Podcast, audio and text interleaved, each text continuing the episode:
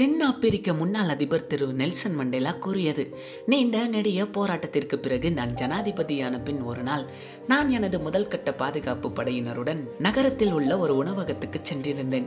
அங்கு ஒரு உணவகத்தில் எல்லோரும் அமர்ந்தோம். அவரவர் தமக்கு விரும்பிய உணவுக்கு ஆர்டர் கொடுத்துவிட்டு அமர்ந்திருந்தோம்.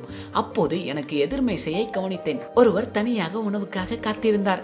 எனது படைவீரனை நான் அனுப்பி அவரை எம்முடன் வந்து ஒன்றாக உணவருந்தும்படி சொன்னேன். அவரும் தனது உணவுடன் எமது வட்டத்தில் வந்து அமர்ந்து கொண்டார். எல்லோரும் உண்டும் முடிய அவரும் புறப்பட்டார். எனது படைவீரன் என்னிடம் சொன்னான் அந்த மனிதன் பார்ப்பதற்கு மிகவும் நோய்வாய்ப்பட்டவராக தெரிகிறார். அவர் உண்ணும் போது கைகள் மிகவும் நடுங்கின என்றான். நான் குறுக்கிட்டேன் அது அல்ல உண்மை வீரனே உண்மை என்னவென்று தெரியுமா? நான் முன்னர் சிறையில் இருந்தபோது இந்த மனிதர் தான் எனக்கு சிறை காவலராக இருந்தார். என்னை அடிக்கடி கொடுமைப்படுத்தி கஷ்டப்படுத்தும் போதெல்லாம் நான் கூக்குரலிட்டு கலைத்து இறுதியில் கொஞ்சம் நீர் அருந்த கேட்பேன். இதோ அந்த மனிதர் அவ்வேளை என்னிடம் வந்து நேராக என் தலைமேல் சிறுநீர் கழுத்து விட்டு செல்வார்.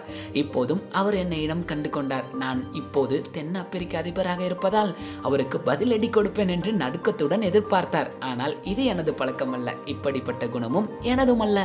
பழிக்கு பழி வாங்கும் மனநிலை ஒருபோதும் ஒரு தேசத்தையோ தனி மனிதரையோ தட்டி எழுப்பாது அழித்துவிடும். அதே நேரம் சில விஷயங்களில் மனதின் சகிப்புத்தன்மை பெரிய சாம்ராஜ்யங்களையே உருவாக்கும். இதே போல் நாமும் பழிக்கு பழி வாங்கும் மனநிலையை நம்மிடமிருந்து எடுத்துவிட்டு இயேசு கிறிஸ்துவை போல் எல்லாரையும் மன்னித்து அன்புடன் வாழ்வோம்.